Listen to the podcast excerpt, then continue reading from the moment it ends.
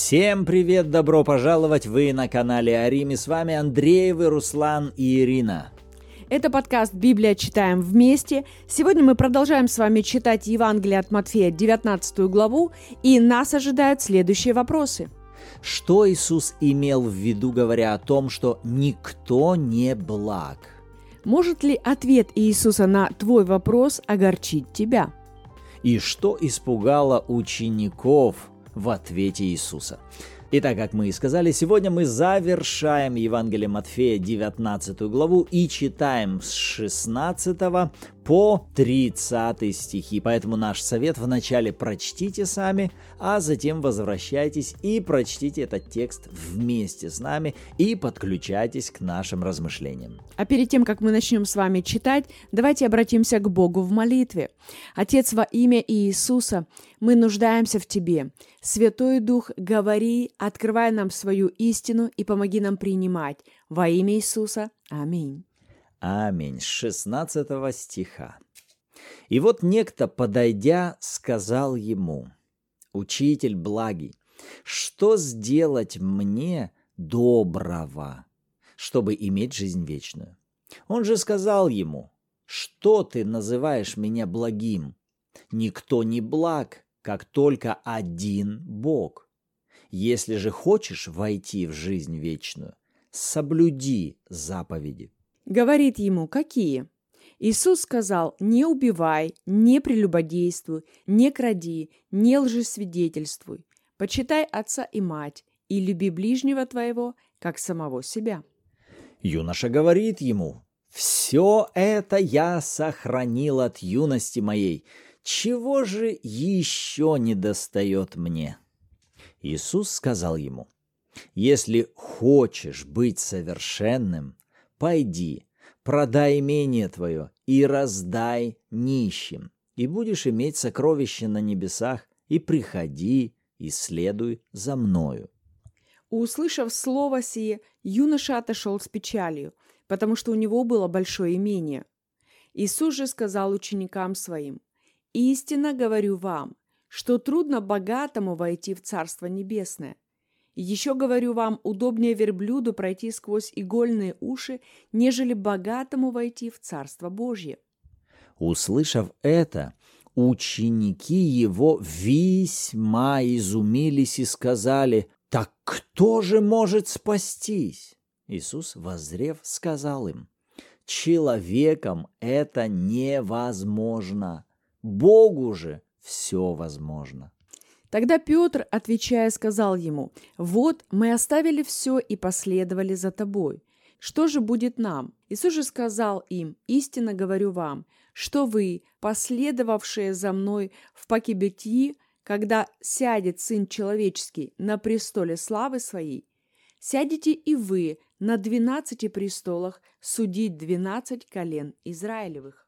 И всякий, кто оставит домы, или братьев, или сестер, или отца, или мать, или жену, или детей, или земли ради имени моего, получит во сто крат и наследует жизнь вечную. Многие же будут первые последними, и последние первыми. Итак, сегодня у нас достаточно немаленький текст, поэтому прежде всего мне хотелось бы начать именно с этого вопроса, который вот этот некто задает Иисусу. И первое, с чего он начинает, он обращается, называя Иисуса «учитель благий», а затем задает вопрос, что сделать мне доброго, чтобы иметь жизнь вечную. И вот здесь нам важно прежде всего выделить само слово благий. И если мы в очередной раз обратимся к переводу этого слова с греческого, и вы посмотрите по словарю Стронга, то увидите, что слово «благой» и вот это слово «что мне сделать доброго» – это одно и то же слово. Агазес. То есть тем самым сейчас вот этот человек, глядя на Иисуса – он так думает, что этот человек делает добрые, благие дела, И Иисус, тем самым делая доброе, он знает, как получить жизнь вечную. И логически этот юноша узнает у Иисуса, что мне еще надо доброго, благого сделать, чтобы получить жизнь вечную. И вот здесь сама логика мышления этого юноша, она вообще ошибочна, она неверная. Почему? Потому что он думает, что жизнь вечную Бог дает за он так думает, что надо со своей стороны что-то доброе делать, чтобы для того, чтобы Бог дал. Все, вот это его образ мышления. Вот это мышление товарообмена у него точно так же проецируется и во взаимоотношениях с Богом. Он думает, вот у Иисуса получается быть благим, он что-то делает для этого, поэтому он знает, как иметь жизнь вечную. Тем более он проповедует все время о жизни вечной. Поэтому я сейчас задам вопрос, а мне еще что сделать благого, чтобы ее получить? И Иисус понимает, что этот парень сейчас думает неверно. У него проблема не в добрых делах, у него проблема в том, что он, во-первых, уверен, что он сам способен делать доброе, он способен накопить добрые дела, чтобы потом за счет них что-то получать от Бога. Первое, с чего начинает Иисус тут же в 17 стихе, он радикально отвечает, а что ты называешь меня благим? Никто не благ, как только один Бог. И вот здесь Иисус идет не просто путем упрека. Да как ты так можешь думать? Да это неверное мышление. Ты что, думаешь от Бога? Не-не. Первое, с чего начинает Иисус, Он самого себя даже снимает вот этот ярлык, который этот парень подцепил на него, что Иисус сам благ и сам обладает такой способностью делать добрые дела. Иисус говорит, нет, даже я не благ, на мне проявляется благость Бога Отца. Он четко показывает список и говорит, никто, и даже я. А то, что ты можешь видеть сейчас, что я благ, я делаю благие добрые дела, это есть не что иное, как проявление Бога. А почему он проявляет себя в своей благости через меня? Потому что я нахожусь в его воле и творю его волю. Потому что мои дела – это не мои. И это Иисус уже неоднократно говорил. Я не творю ничего сам от себя. Я творю только то, что говорит Отец мой. Я смотрю на Отца, я ищу только того, чтобы творить Его волю. Вот почему на мне проявляется благость, но она не моя. Это проявление благости Бога. Выглядит, что это я, выглядит, что это мои действия, выглядит, что это мои поступки, мои слова. Но Иисус четко понимает, но внутри себя я знаю, источник этой благости, автора, который стоит за этой благостью. А ты, парень, все еще думаешь, что ты способен быть благим, что ты способен делать добрые дела. И вот такой логикой Иисус помогает ему прийти к тому, что смотри, все вообще завязано на, на Отце, на Боге, который, во-первых, не дает жизнь вечную, как товар, за который ты можешь заплатить, а который подарил тебе уже жизнь вечную в том, что ты зайдешь в его волю и будешь творить его совершенную волю для тебя. Это и есть жизнь вечная. То есть ты это отделяешь, а это одно целое. А у тебя мышление строится на том, что ты живешь своей жизнью, творишь добренькое, у Бога там есть его жизнь с его планами. Но при этом ты в своей воле, в своей жизни, делая добренькое, хочешь продлить это на всю вечность. Но весь вопрос, что Бог задумал вечную жизнь для тебя уже как дар. Она уже тебе дарована. Все же тебе нужно это зайти, но его вечная жизнь неразрывно связана с его волей. Это и есть одно целое. Воля Божья для тебя. И жизнь вечная – это одно целое. Вот почему он и заканчивает 17 стих, что «А если хочешь зайти в эту вечную жизнь, соблюди заповеди». И вот здесь он воспользовался этим термином заповеди, законы заповеди, потому что это единственный язык, на котором тогда можно было разговаривать. Это тот уровень, на котором Иисус мог вообще говорить с народом того времени, и с этим юношей в частности. Именно заповеди, исполнение заповедей было для Израиля вот тем минимальным стандартом, который указывал, это воля Божья, вот минимальный уровень воли Божьей для вас, чтобы вы вот так действовали. То есть он пытается ему донести, вот так ты можешь зайти а юноша, вот здесь в 18 стихе, сразу же просит у Иисуса уточнения. А какие заповеди? Иисус перечисляет заповеди. Не убей, не прелюбодействуй, не кради, не засвидетельствуй, мать, почитай отца, почитай, люби ближнего, как себя. И это юношу приводит вообще в радость. Он говорит, бинго, да, я сохранил от юности моей все эти заповеди. Я это сделал.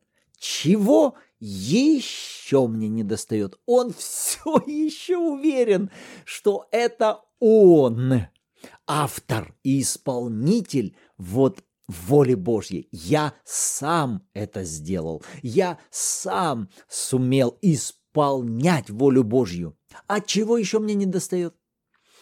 И вот тут как раз Иисусу ничего не остается, как помочь этому парню прийти к ясному пониманию. Его надо привести к сокрушенности. Ему надо убрать тот главный костыль, на который он больше всего опирается. То есть буквально, опять-таки, это называется первый этап – это осознание проблемы. Это первый шаг на пути к ее решению. Первый, не единственный, но первый. Пока человек не осознает, что да, это, это есть у меня, да, это проблема, я согласен, Бог, что это есть, что это проблема, и я хочу это решить. Вот это все, это некий этап осознания, что есть что-то, что мне мешает следовать за Иисусом, что мне мешает исполнять волю Божью. И вот здесь уже вопрос, а что я буду делать с этим? Готов ли я, но поставить следование следование за Иисусом более важным, более значимым, чем вот эту проблему. Готов ли я, скажем так, поработать, да, а точнее позволить Богу изменить это, чтобы это больше не препятствовало моему следованию за Иисусом? И в 21 стихе Иисус очень тактично, я снова возвращаюсь к этике Царства Божьего. Он не обличает его в лоб – а он некий совет ему дает. Если все-таки ты так хочешь быть совершенным, пойди, продай имение твое, раздай нищим, и будешь иметь сокровища на небесах, приходи и следуй за мной. Вот он, важный ключевой стих, который как раз и стал вот этим поворотным моментом для этого парня. Почему? Да потому что сейчас он будет разоблачен внутри. Он сам должен будет увидеть это разоблачение и в результате увидеть то, благодаря чему он мог в кавычках вот так, являться тем исполнителем этих заповедей. Потому что он же все еще уверен, это я сам исполнил заповедь. Не укради, не убей, почитай, уважай ближнего. Это я исполнил.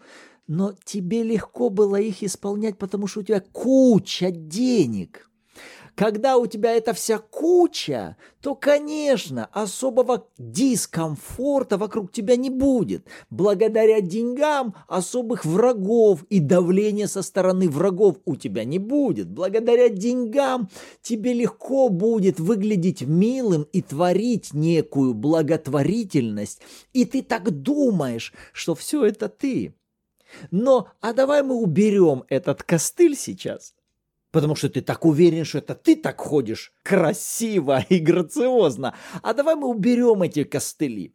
А давай мы полностью вот это богатство уберем как твой основной инструмент, и тогда посмотрим, ты сможешь сам по себе быть благим когда уже враги откроют свое лицо, когда комфорта не будет, когда трудиться, потеть придется. И кто-то будет некомфортно себя вести рядом. Посмотрим, насколько ты сам, я повторюсь, сам по себе сможешь быть благим. Как раз вот это тебя и приведет к этому первому осознанию, с которого я и начал свой ответ.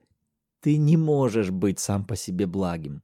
Ты не можешь быть исполнителем воли Божьей сам по себе. Ты не можешь его заповеди исполнить сам по себе. Да, друзья, и мы не говорим о том, что быть богатым – это плохо. То есть все в порядке с тем, чтобы быть богатым. Иисус пришел, чтобы дать нам жизнь и жизнь с избытком. Он первый, кто инициирует избыток в нашей жизни.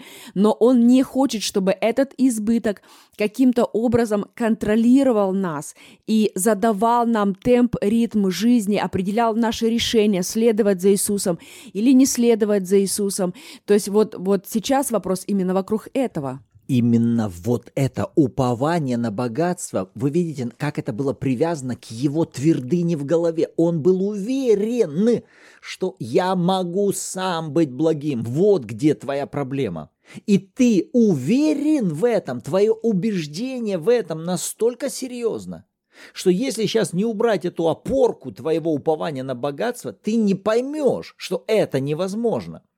Если задать по-другому вопрос, а может ли богатый человек прийти к этому осознанию? Да, я не могу быть сам по себе благим. Я не могу быть исполнителем воли Божьей сам по себе. Я не могу сам заработать Божьего благоволения и. Может ли да? Да, конечно, может. Сейчас Иисус использует вот эту тактику, чтобы помочь юноше выйти из его ложных убеждений. Это шаблон его верований, из которого ему нужно было как раз и выйти. И именно этот 21 стих должен был, как никакой другой, послужить ему в этом. И интересно, что в 22 стихе э, написано о том, что юноша отошел с печалью и потому что, то есть была указана причина. Но вот эта фраза «отошел с печалью», и она меня в этот раз зацепила. Такое впечатление, что печаль – это некая личность, которую он взял за ручку и ушел в сторону. И у меня возник вопрос, а, а почему ты сейчас уходишь с печалью? Сейчас у тебя было время тет на тет личного диалога вообще. С самой известной личностью на данный момент у тебя личный диалог с Иисусом. У тебя был вопрос, у тебя была нужда. И у тебя получилось лично задать этот вопрос Иисусу, и ты получил ответ. Разве это не повод отойти с радостью? А тем более какой ответ? Ты будешь иметь сокровище на небесах. То есть вопрос твоей вечности на небесах решен так, что ты уже гарантированно там получаешь сокровище. Все, твой вопрос решен. Более того, Иисус прямо сейчас выписывает этому товарищу личное, личное, индивидуальное приглашение следовать за Иисусом. Заметьте, что за ним следовали толпы, и далеко не ко всем он обращался с этой мыслью «следуй за мной». И он сейчас слышит такой ответ, и это же шикарный повод воздать благодарение, воздать хвалу. Спасибо, спасибо тебе, Бог, что прямо сейчас я получил ответ от Господа. Прямо сейчас я услышал то, что вот меня долго уже мучило, меня какое-то время мучил этот вопрос, что что же мне делать, чтобы вот получить жизнь вечную. А сейчас я получил этот ответ. Спасибо. Я пошел быстренько делать. Помоги мне это исполнить. Но нет, но он уходит с печалью. Еще я увидела здесь, знаете, вот как будто действительно вот эта печаль, это была как некая личность. Там была и радость, там было и благодарение, там было восхваление, там было удивление, что угодно.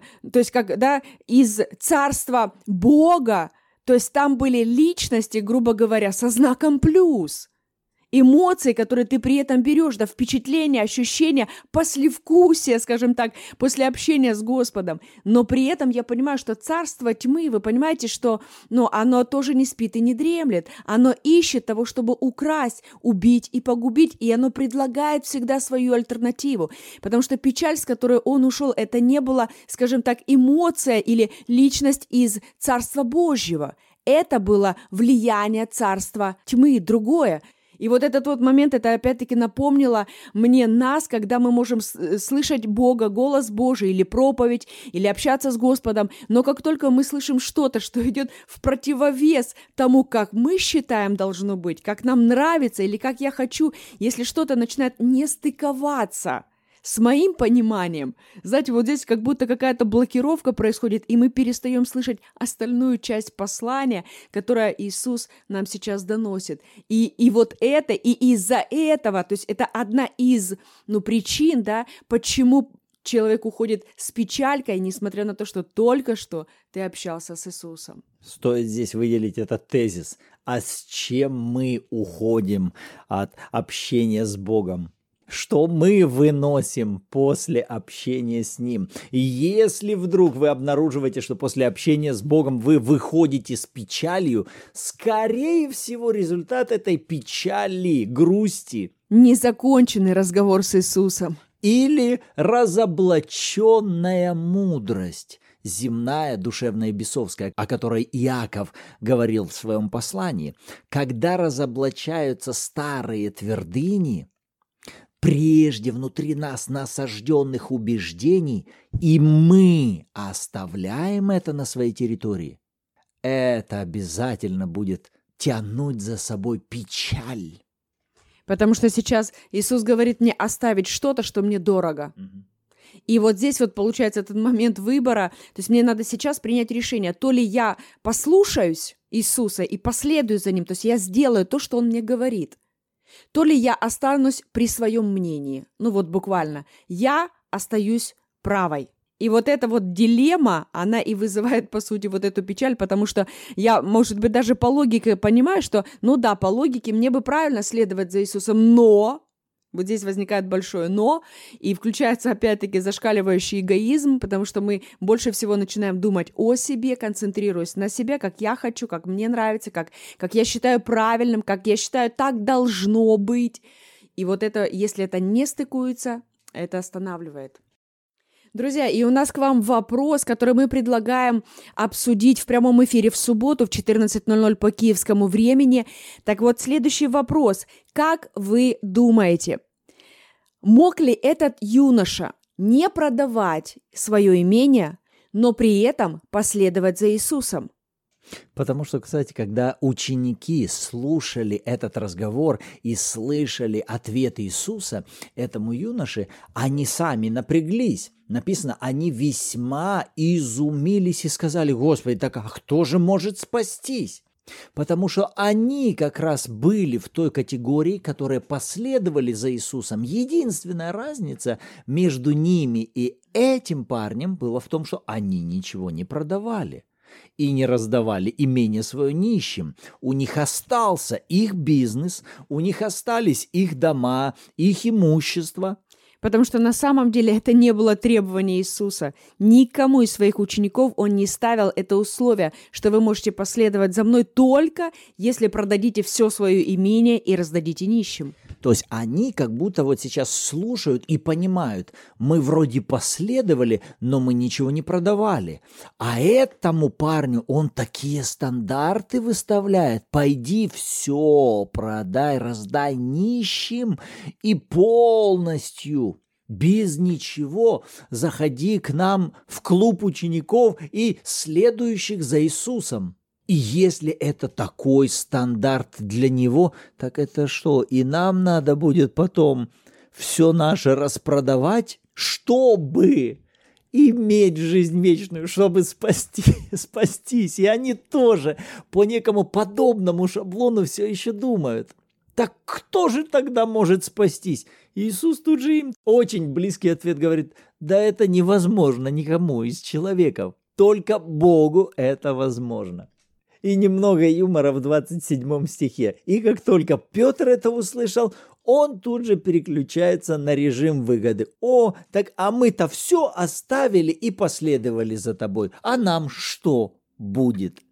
Вот он чисто еврейский подход. Мы оставили. Этому ты сказал все продать, а мы-то все оставили. А нам что будет за это?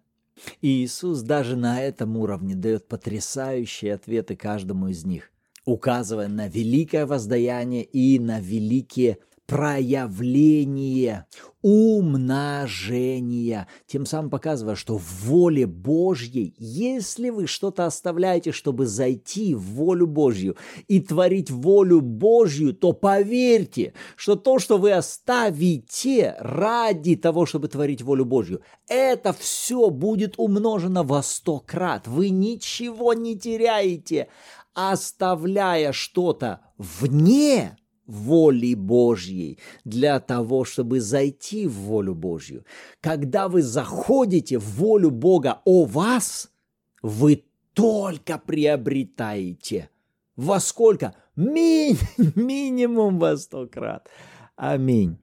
В общем, эта история со всеми разговорами и с богатым юношей, и с учениками достаточно поучительна. И то, что вы для себя могли из нее вынести, это то, о чем Господь хочет поговорить с вами, на что Он ваше внимание обращает.